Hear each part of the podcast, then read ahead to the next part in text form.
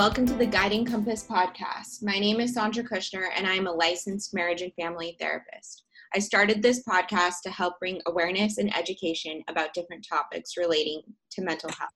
Today, I have Jay Clayton on my show. She is a licensed clinical social worker and she practices in San Diego, California.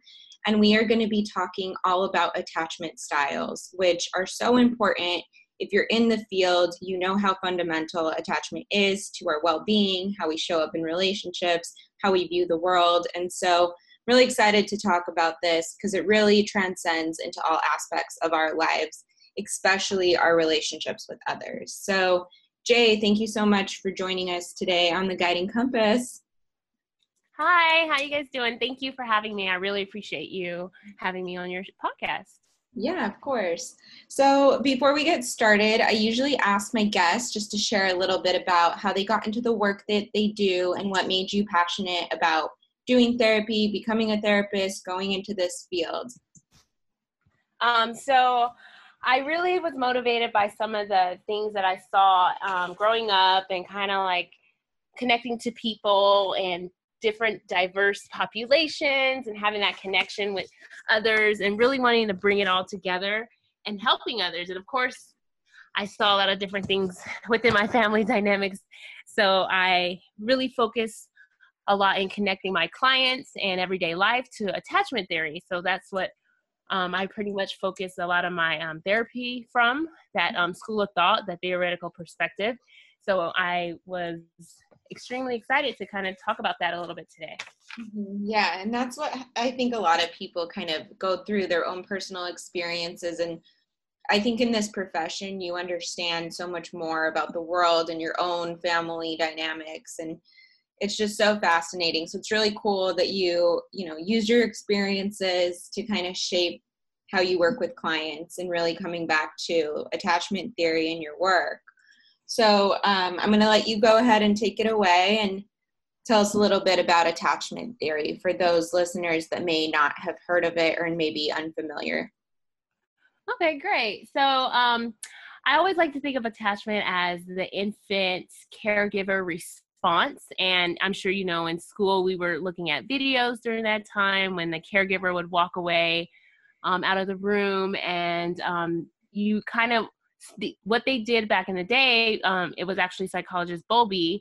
He studied the reaction of infants when the caregiver left the room. So that separation that was felt when um, the infant um, saw their caregiver leave the room. So honing in a little bit more in detail of that, he kind of realized there was a, a lot of different behaviors that um, an infant would respond to, such as crying or searching for their caregiver. But he also found that there were like a distinctive four different, no, I'm sorry, three different main responses that um, the study revealed. And with that, he saw a secure infant, an anxious resistant, and avoidant. And um, we also kind of relied heavily on attachment figures mm-hmm. in our lives. And when we have that and when we don't have that, we kind of felt like eager to have this connection to someone um, as an infant. And it played a, a strong, significant role within our um, relationships growing up. So, um, I wanted to go into detail a little bit more of what a caregiver kind of attachment figure would be. And that's like someone who provides the support and protection of an infant kind of growing up. And in many situations, that doesn't necessarily have to be like a mom or dad, but that can be like a babysitter, a teacher, someone that really gives that caregiving new, um, response and support to an infant or child growing up kind of like that nurturing kind of piece, you know, that safe haven even. Um, so that's more of like an attachment figure or caregiver. And then you want to go a little bit into like the secure relationship style of attachment kind of mm-hmm. came from when the infant responded to their caregiver leaving the room and when searching for the caregiver and the caregiver came back in the room, the infant was calm and easily soothed and consoled by the caregiver. mm-hmm. and they continued playing together. And you can see that trust and that bond, not much disruption between the connection between the caregiver and infant. There was a little, you know, uneasiness when the caregiver left the room, but it was easily fulfilled when returning to the room. And the the kid, I'm sorry, the infant knew in some way knew um, felt secure in the caregiver coming back. It's kind of mm-hmm. like the consistency, you know what I mean, Sandra? Yeah. When that reliability of that caregiver returning.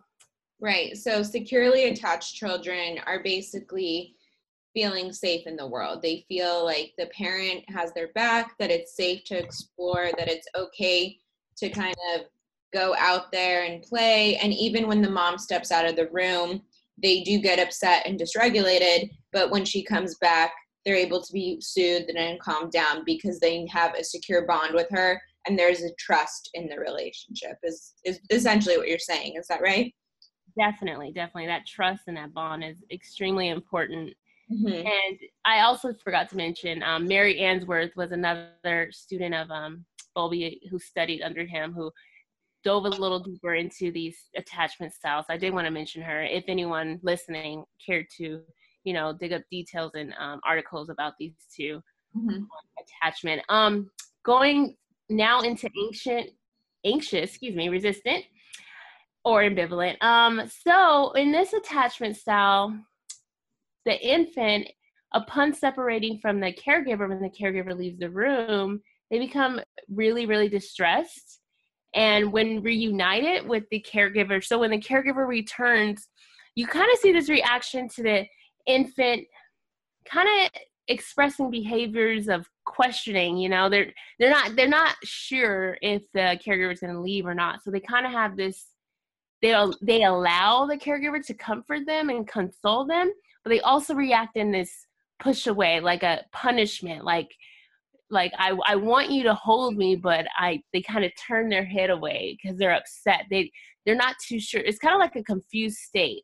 So um we see this in the studies as kids just being really inconsistent with their um, caregiving you know unreliable um, not really understanding or knowing if their caregiver is going to come back and at times that can be seen if an infant is used to their mom appearing at a certain time and if their mom doesn't you know that can cause like an that can cause an anxious ambivalent um, infant to have these symptoms and um, mm-hmm. again have this attachment style but again they are they do want to be comforted by a caregiver they just have this reaction to where comfort me but at the same time i want to punish you or i want to show you that I'm hurt in a sense, you know? And you can feel that in the infant um, because again, as infants, we we kind of feed on that connection with our caregivers, the skin to skin touch, you know, the the nonverbal communication, you know, the the smiles, the greetings, that the happiness and and so that the uncertainty of knowing when a caregiver is going to respond or come back or return or you know even having that connection of happiness and fulfillment when a caregiver comes in that can play a role in the anxious um, resistant ambivalent for a um, an infant. Yeah that attachment style is really common when a parent has you know substance abuse issues maybe struggling financially so they're working you know really long hours um, if there's any sort of like postpartum depression stuff like that, just where the caregiver is really inconsistent. So sometimes they're available for the infant to really, you know, engage and mirror and play with, and then other times, you know, they're unable to be there. And sometimes that's by choice, other times it's because of reasons that are out of the caregiver's control. Yeah. So I just want to tap on to that because that's so important in knowing that, like, it's just the inconsistency kind of creates this unsafe, uncertain feeling in the child. Mm-hmm. Definitely. I think that um, it's very common these days, even when you mm-hmm. bring that up, Sandra, because so many um, parents are work, both parents are working now. So you see this um, this inconsistency in parenting style that you used to didn't see back in the day, or when people kind of wrote these books and stuff, it always focused on the mom being a caregiver. And I think it's really important to recognize this today because we have a lot of um, distractions and even the cell phone, you know, and, you know, ha- not having your mom there, but, or having a caregiver there and their attention is not even on the, the, the child can have a very much inconsistency and impression on that infant right. to where and you see it a lot I, i'm sure you have too sandra like you know going out and seeing how a kid uh, especially an infant who can't use their words and what they're doing to try to gain a parent's attention um, when they are on their phone and and so i'm um, interested to see how the study would progress later in a few years on how cell phones and distractions of media can have a play a significant role on the anxious ambivalent style mm-hmm. of children later on in their in their life that's so true and just with the changes like cultural changes like the immediate family has really shifted like before there used to be a caregiver or the mother was usually home and able to kind of like be more present and now we've kind of transitioned to both parents tend to be working more often and so the the child may have like nannies or grandparents or other caregivers in the mix and we really don't know the long-term effects of that mm-hmm. yet yeah and i and it's funny you mentioned that too because these these infants they may still have a caregiver a consistent one um but the one that they kind of go home to at night may not be as reliable and consistent as the one during the day so going to be even even more confusion there when it comes to like having a reliable caregiver um and that style that you're growing to and then having a whole different completely different style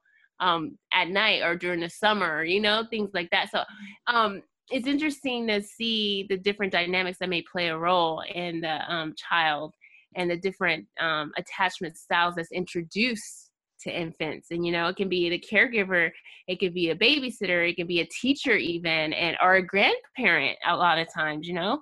So um really being familiar and hopefully you know I, as parents as new parents as future parents we want to always do what's best for our infants but we don't know we don't have a handbook a notebook for um, these types of styles you know? But really trying to um, be educated on what we can do to stay consistent in our infants' lives and um, also other caregivers in their in their lives as well. So um, I think it's I think it's a good tool in education to become familiar with. Um, so our next one would be avoidant attachment style, and this is when the infant is pretty in distress and pretty um, upset. Oh no i'm sorry. Uh, excuse me. They, they they're not in distress at all. When the caregiver does leave the room and come back there's not much of an emotion response. Um they actually they they played a video uh, of a child going back to continuing playing with the their toys that they're interacting with prior to the caregiver leaving. And so that doesn't really become interrupted. That avoidant is kind of like a learned behavior you know it's that connection that bond something was not necessarily in place for that reaction of the infant to be there is mm. actually more so the infant becoming used to being there for themselves kind of like an independent um, finding ways to fulfill their needs on their own. And so interacting with a caregiver or responding to them when they return in the room is more of a avoid. Um, I've found my way of dealing, you know, kind of appeasing myself or self-soothing myself, and that's interacting with what has gotten my attention at that time, and it's not the caregiver. Does that make sense? Yeah so these kids i i just want to mention that these kids they don't really give a reaction when the parent steps out of the room or when the parent comes back. But when they actually are hooked up to heart monitors um, and different little tools that measure their internal reactions they're having an extremely intense anxiety reaction they're just not expressing it in their affect or how they're like playing and stuff. So they are very upset, they're very fearful, they're very scared, but they're not showing it. And that comes from you know them just not having a parent that's ever been responsive to them showing mm-hmm. fear or showing sadness or showing hunger and um, i just want to mention that because sometimes these kids can kind of seem like they don't have feelings or that they have a flat affect or that they don't know what's going on or something when really they do they're just not expressing themselves and it's not showing up in their play or how they're reacting to the to the strange situation mm-hmm. yeah definitely i think it i think that's very important because um we may see it in our clients we may see it in um you know infants that we're around our children and even again in future in our relationship. So that's important to know. Thank you for that. I that's really good. Um i'm not sure if you wanted to talk a little bit about disorganized as an infant or it plays more of a role as an adult but as a child disorganized attachment style is more um emotional distress you know? Um they may experience things as a child that's pretty traumatic and so um, their response to a caregiver may be extremely inconsistent you know? We we we can never predict a person's um re, an infant at that reaction to a caregiver if they've experienced a lot of trauma. So it may be it's not a distinctive way of responding to your caregiver so that's why it's called disorganized. Mm-hmm. um it's very much um either happy sad um, it can be avoided, it can be fearful, um, but the trauma they experience is very um, traumatic, and a child may be um, dealing with a lot of emotional distress during that time. Mm-hmm. And you, you see that a lot in abusive children, unfortunately, maybe foster care homes and um, foster care placement prior to that, and um, other situations around the world you know you know war trauma um, different um, things that are going on in the city you know in the town and their culture it's just a lot of different doesn't necessarily have to be abuse but even traumatic events that's ha- occurring um, i think it's really important to recognize mm-hmm. so disorganized attachment kind of comes from not only just severe childhood trauma but you see it like you've mentioned in foster kids where they're really unpredictable. Like one moment they're fine and they're playing, and the next moment they're extremely anxious. The next moment they're angry. So there's a lack of emotional regulation, and they don't really know how to react. Is basically what you're kind of trying to say. Is that right? Yeah, definitely. Very unpredictable, and mm-hmm. could be impulsive as well. Mm-hmm. As we see. Um, okay, so I I'm going to go a little bit into the how we see these attachment styles in adults, and um, of course, we all have questions as adults, how and why we act the way we do, especially in relationships, and I think it's really important. Um, so, as we mentioned before in the beginning, the secure attachment. Now, these are a very sense of a strong, connected um, adult attachment and relationships and relationships with others. Um, you know, you kind of seek having close connections with people and you're pretty secure with having that connection with people and you are comfortable with having and feeling that safe kind of haven you know a safe environment with another person um, you're you're easily engaged in your relationship um, you feel secure you know overall. And you you have a you you kind of seek as an adult when you have that secure attachment style as an infant you kind of seek those relationship styles as an adult which i think is extremely interesting. And you know i think as clinicians we have to become aware that um not everyone has this attachment. And it's it's very it's very it can it's common, but it's, it can be uncommon too, especially with clients coming to seek your assistance. Mm-hmm. So um, I think it's extremely um, important to recognize secure attachment and and being and having your client recognize that attachment style and helping them work towards those attachment style features you know um, because we, we can't necessarily alter our way of being in a relationship until we again know these type of education and really knowing our background so connecting the dots with it um, infant attachment style and to the relationship attachment style as an adult is really important. So secure attachment. Um, I also wanted to mention, Sandra, that I kind of wanted to tie in secure adult attachment with some of um, some movies or some TV shows that may be common to, viewers, or I'm sorry, um, listeners. And one of the ones I read online today was I don't know if you've seen Lion King. yeah, I'm sure you have, right? Yes, I have. So they actually mentioned Nala um, having a secure attachment style, and um, she was the um, I believe she was the the the, the girlfriend of Simba. Yeah, she was yes. like love interest.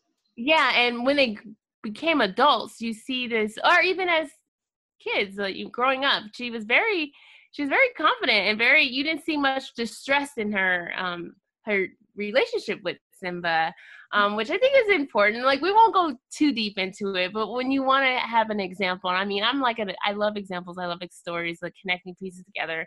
And mm-hmm. I was thinking of movies that kind of held this type of attachment style. And so they um, recognized Nala of having a secure attachment when it came to Simba. So um, everyone loves Lion King. And I think that's a very great movie to kind of have that in place in mind when coming, um, when talking about secure attachment. Yeah, definitely. I, I think that's such a great example because like movies do such a good job of like illustrating that, especially movies that embody romantic relationships and stuff. What came to mind for me was the movie He's Just Not That Into You. It's based on like a dating book.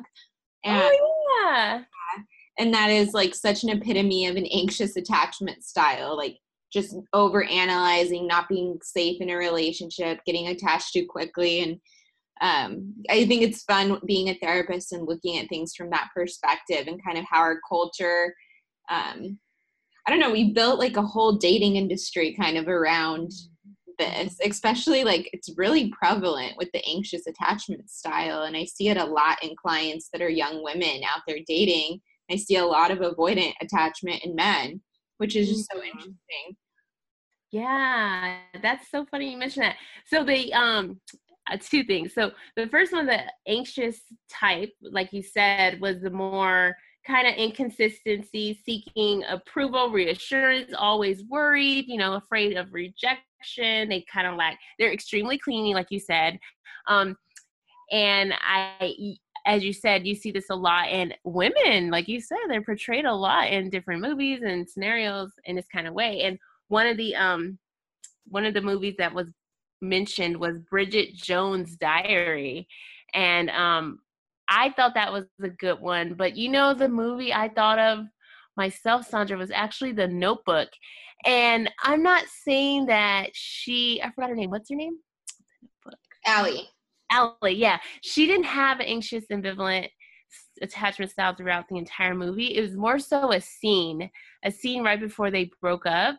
Um, do you remember they were arguing and she's like get out leave i don't want you here leave. And then right after they finish arguing she goes no wait come back. She was like i was just kidding. You're gonna come back right?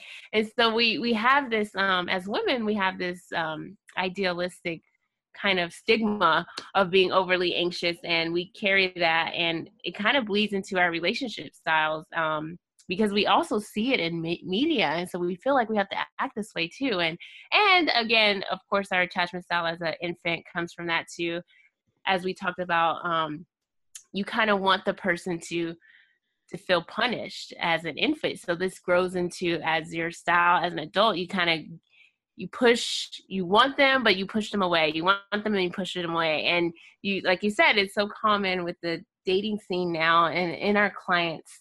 And I think by bringing these different scenarios up and movies up and examples up can kind of validate kind of their emotional state of what they're going through and not so much minimize it, but recognize it and validate their feelings. You know, we may not know all the time how to express ourselves, but and doing and learning about this, we can build on the skills on appropriately expressing how and what we need in relationships from the other partner.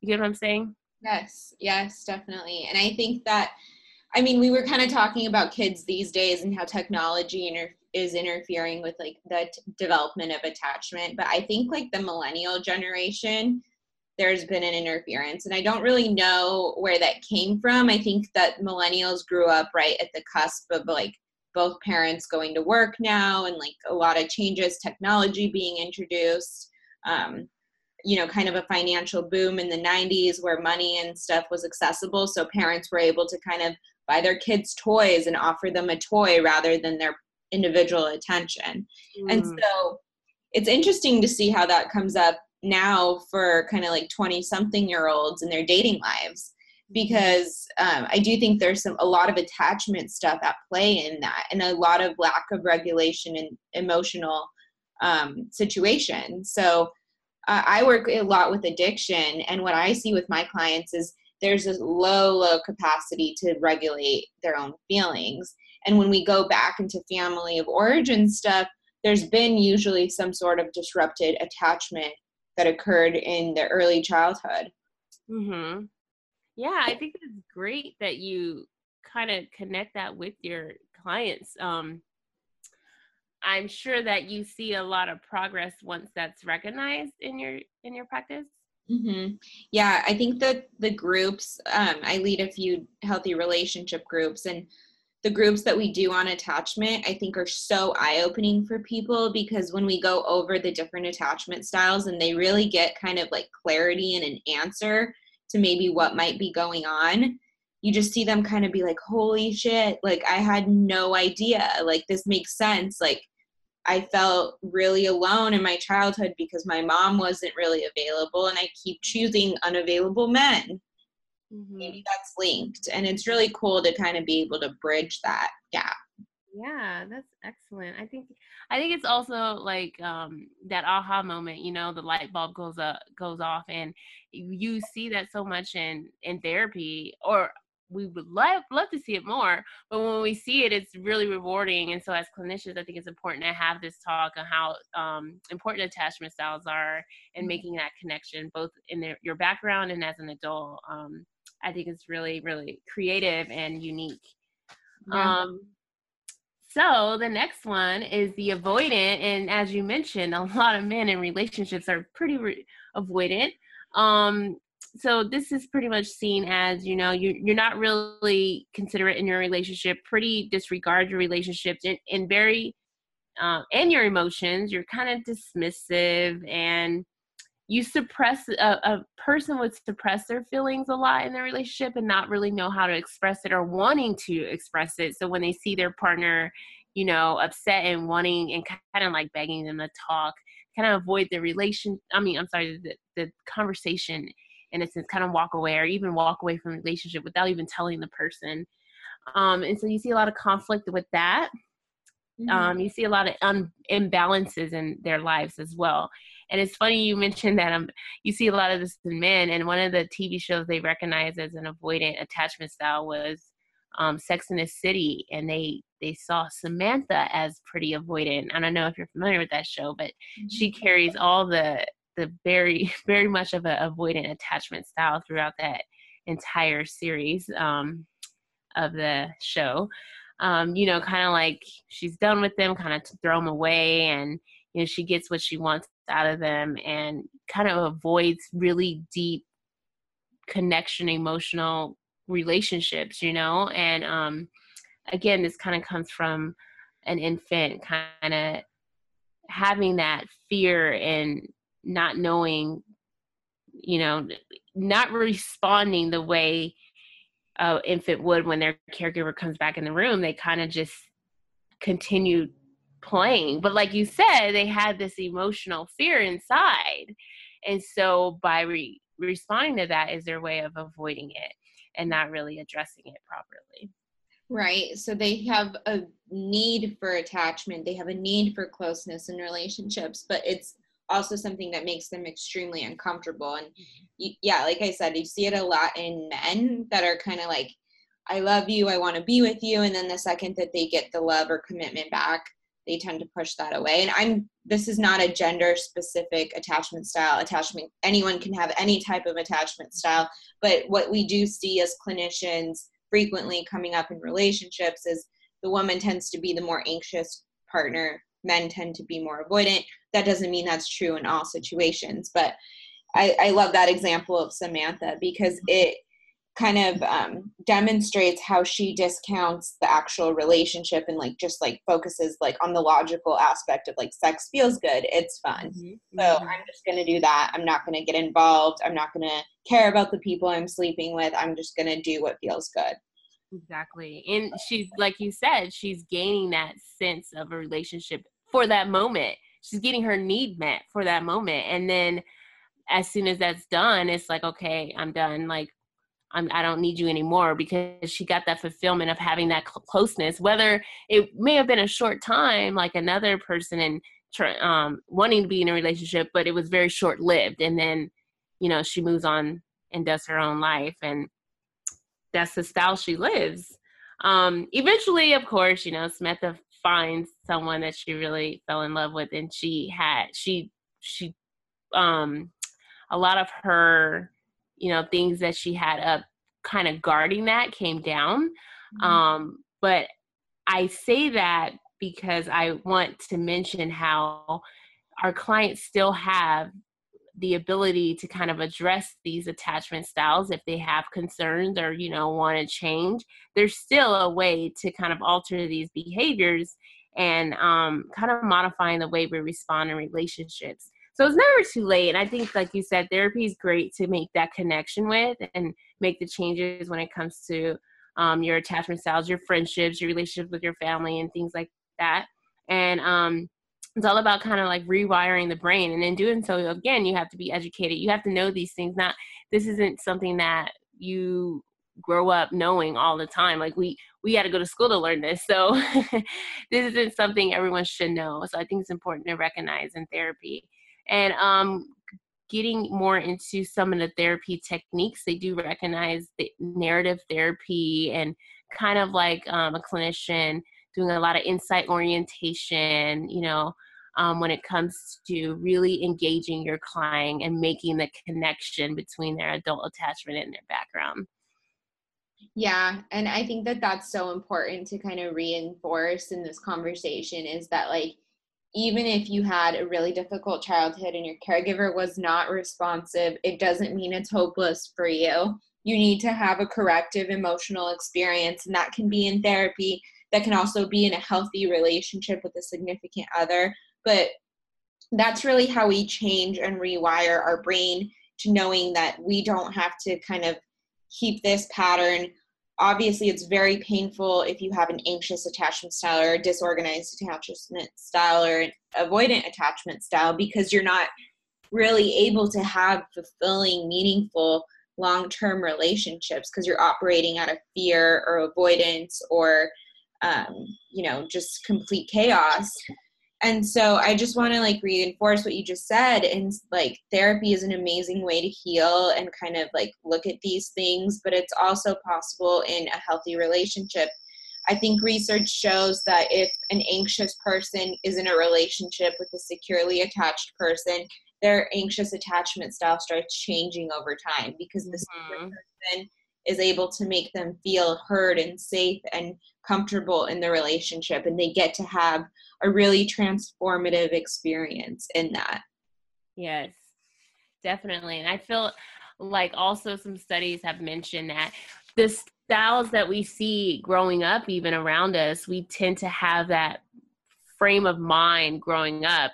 And so we tend to seek those different attachment styles that we saw around us. And we kind of view it as our world as our ourself and and and others kind of bring a little bit of psychodynamic in there but um it's important to recognize these different styles that were around us and within ourselves to be able to even identify who and what who we need and want in our lives to make a healthy kind of you know like you said a healthy relationship because um, if we can't recognize some of the distressing relationships or um, people in our lives we can't move forward but it, it it can't happen. We can all move forward and make changes and you know uh, make positive changes not necessarily like um, burn a bridge with someone but in a healthy way you know in a healthy way of making it you feel balanced and and satisfied with your decisions because um, you are the most important you're going to take care of you and you're going to recognize what you need